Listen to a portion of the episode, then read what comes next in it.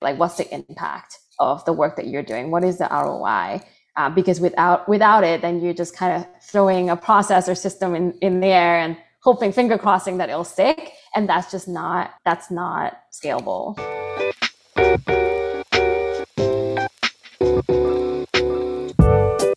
In our third and final episode with Chloe Poon, finance and RevOps leader at Teikametrics, we continue our conversation around the impact COVID has had on existing and new software tools, how she and her team track company efficiency, and last but not least, her theories on where the SaaS finance world is headed in the next several years.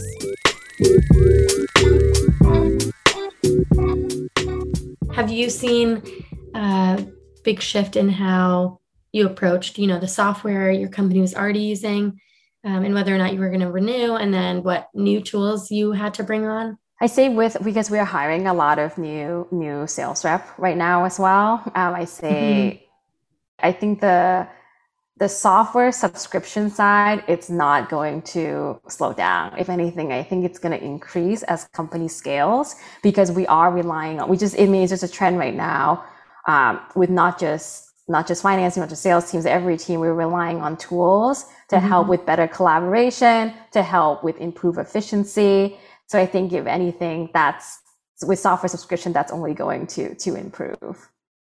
You mentioned efficiency obviously being at the core of your role. I'm curious how you measure efficiency. There's probably a bunch of different ways or a bunch of different definitions of that, but yeah, I'm curious how you define it. I think efficiency comes, it really depends on where are you looking to drive efficiency, right? If it comes to efficiency on onboarding new sales hires, one way to make sure that you're tracking toward that is how is the ramp up time for sales rep? Are they able to hit their quota um, faster? If you're able to improve the efficiency on the sales onboarding process, um, I, I'm a firm believer in what doesn't get tracked doesn't get done.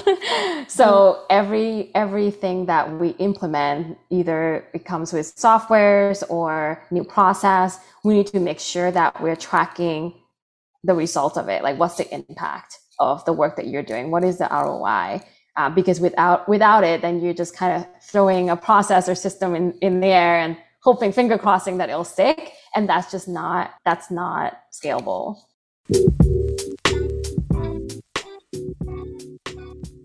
you have timelines for how to track those metrics? So, for example, bringing on a new tool after one month, the impact that it has versus two months or one quarter versus another quarter, and then knowing whether or not it's worth keeping the tool on?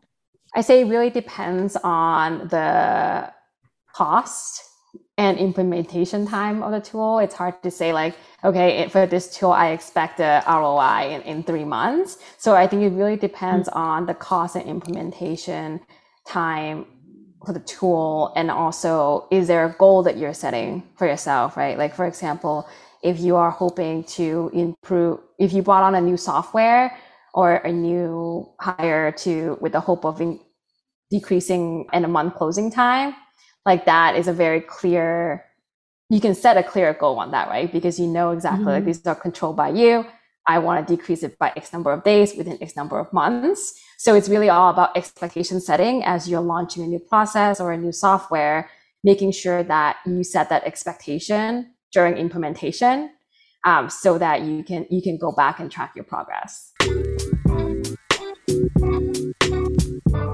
what do you think finance and tech looks like three to five years from now? Yeah.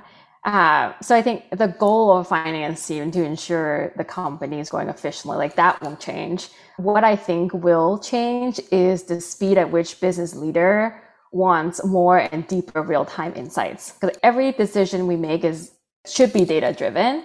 Um, and we're we're getting more and more requests of like I want faster real-time insights.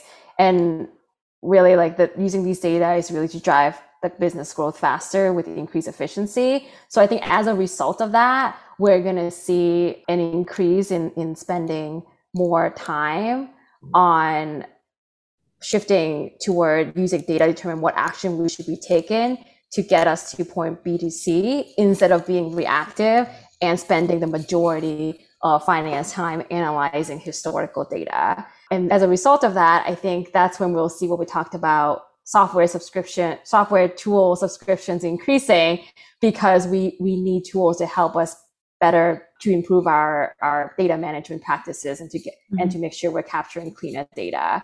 We also mm-hmm. will need enhanced automation and integration to help us get to those faster and deeper insights. Yeah, data seems to be the biggest. It's just constantly coming up.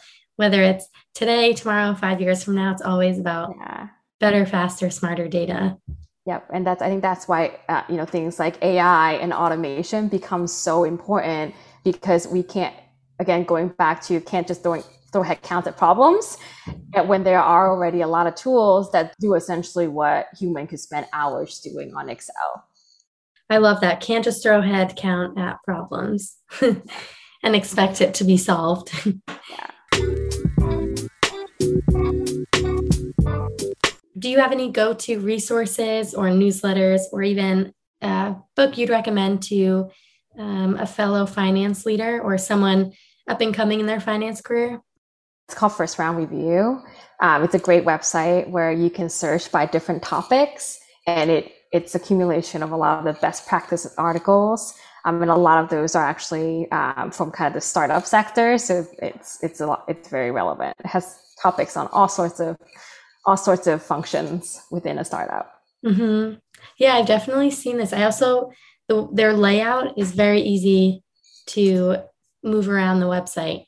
Yeah. And I subscribe and I also subscribe to topics that are relevant for me, like management, finance, operations, startups, um, so that mm-hmm. I do get articles um, in my inbox, which I, I really enjoy. Because I think you have to stay relevant. You have to keep learning new skills and knowing. Um, yeah, I, I, I think it's so important to stay relevant, learn new skills because a lot of these tools that we're using today didn't even exist five years ago right mm-hmm. in order for the team to continue finance team to continue to grow and be more efficient we have to be able to to adapt and, and learn new skills and you know a lot of these articles um, staying on current trends like that's one of the best way to do that and learning from from others who who have done it and see success with it